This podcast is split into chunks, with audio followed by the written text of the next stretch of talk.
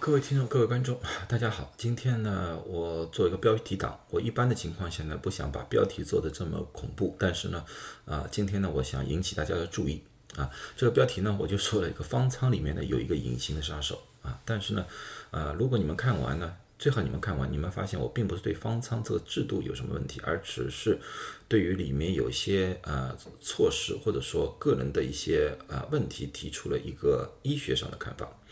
啊，具体的原因呢是这么样子的，因为呢，你们要看到最近一段时间呢，我做了一些关于新冠的讲座，放在微博上面。过去呢，我一般都是放在啊 YouTube 上面的，现在我放在微博上面。里面呢，最主要从医学的角度呢，和大家谈论了一下啊新冠，啊，所以呢，有些听众呢，有些观众呢，就在下面发表了评论，甚至呢，有些人呢私信给我问了一些问题，其中有一个呢引起了我的注意。注释，啊，是这么样一个问题。他说呢，他说他有一个呃，有一个朋友啊，七十多岁的人，基本上身体挺好的，没有什么基础疾病，人也很活跃。但是呢，不幸的呢，患上了新冠。然后呢，在方舱里面住了一段时间之后呢，呃，核酸测试是阴性，两次阴性出来了。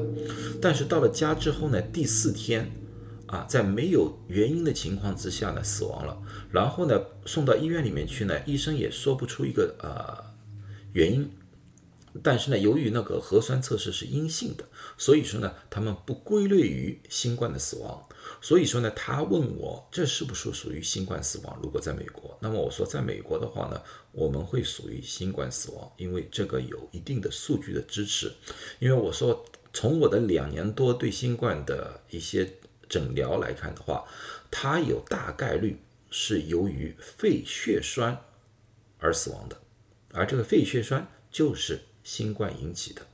那么我这么说，除了我自己的经验之外，还是不是有一些医学上的啊理理论或者依据呢？那那当然是有啊。最近的一篇文章呢，是在四月六号瑞典发表的。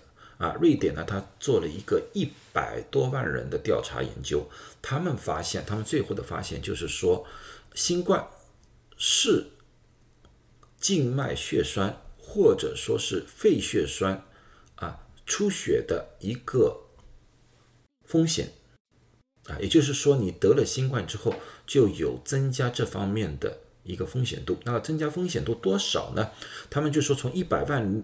里面他发现了，就是说有一千七百六十一位是由于肺血栓造成肺血栓，一千多位呢出现出血，而有四百多位呢造成了啊深度静脉的一个血栓来的，这个呢已经高过了平啊平时的普通人群，而且呢他们发现呢这个血栓形成呢并不是在呃患者阳性的时候出现的，而是。核酸测试已经阴性之后的大概一天到三十天不等的情况之下出现，啊，这种情况呢完全就符合了刚才就说的那位患者的一种情况来的，所以呢，我所以我是这样的怀疑。当然了，最后定论还是需要有呃尸体的检测可能出现，但是这个风险绝对存在，绝对存在啊！而且这个风险在各大的医学报刊里面。早就说过了，包括武汉那个时候也有这方面的报告。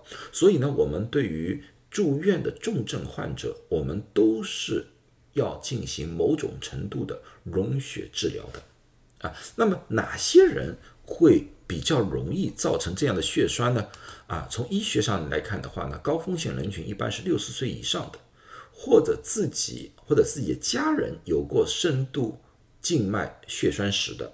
啊，或者是癌症病人、行动不便的、怀孕、肥胖，还有一种就是长期服用某种啊避孕药的那些人啊。那么，如那么为什么我说方舱是一个呃隐形的杀手呢？因为方舱里面。是一个集体生活的，大家只有一张床，活动的空间相对来说比较小。我看过很多的照片和视频，方舱里面的照片啊，基本上就是人挨人、人挤人的一个情况。大家基本上也就躺在床上玩玩手机、看看书、听听音乐。在这种情况之下的话，他们的行动相对来说就少了很多啊。一基本上就是嗯，早上起来梳洗之后，拿了吃的东西就在床床上了。这种情况对于形成血栓就变成了一个非常有利的条件，就是很容易造成血栓啊这个情况。那么如何避免啊这种血栓呢？其实预防的方法呢比较简单，一种呢就是经常走动。所以呢，在方舱里面的呃患者们，你们应该知道，如果有条件的话，起来在方舱里面绕几圈。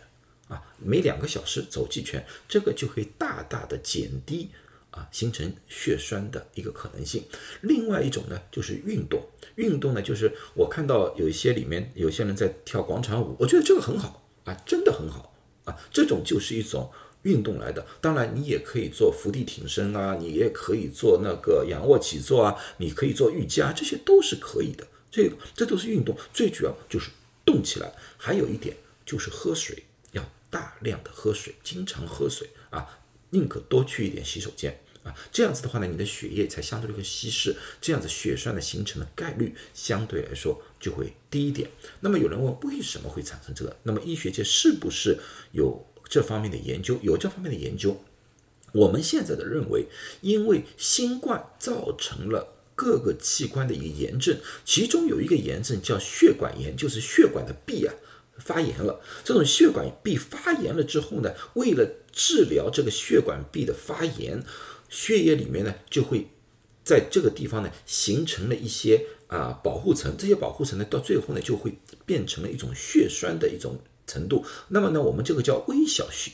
血栓，微小血栓呢，绝大部分时候是没有什么危险性的。但是如果说很大量的聚集，就是说你们不不动怎么样的，很大量的聚集的时候，它就堵住了某一个血管，经常会堵住的血管就是深度静脉血管。那深度静脉血管堵住的时候就是这个样子的，它这边腿是正常的，这边腿就是个深度静脉。堵塞了，它堵塞之后，这个腿的感觉就是说，两边第一颜色不一样了，啊，这个会发红发紫。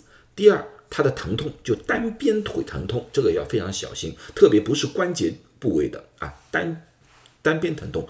第三呢，就是腿就会发肿，你看脚掌这地方发肿，因为它血液循环被堵住了。而且呢，这个情况呢，如果这个情况出现的话，及时就医是可以治疗的，因为我们有溶血的药物来的。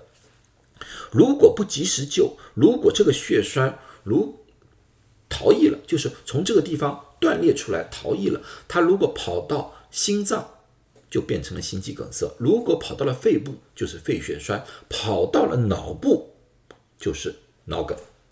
啊，所以说大家要对自己的症状注意，就出了院之后要对自己的症状注意，同时在出院之后的三十天、六十天。都还是要进行某种锻炼，哪怕你不能出家，在家里要走多几圈可以，但是不要剧烈的运动，还是不要剧烈运动，因为刚刚好，人体人还是在恢复当中。但是适当的运动是非常有必要的。最后一点就是多喝水。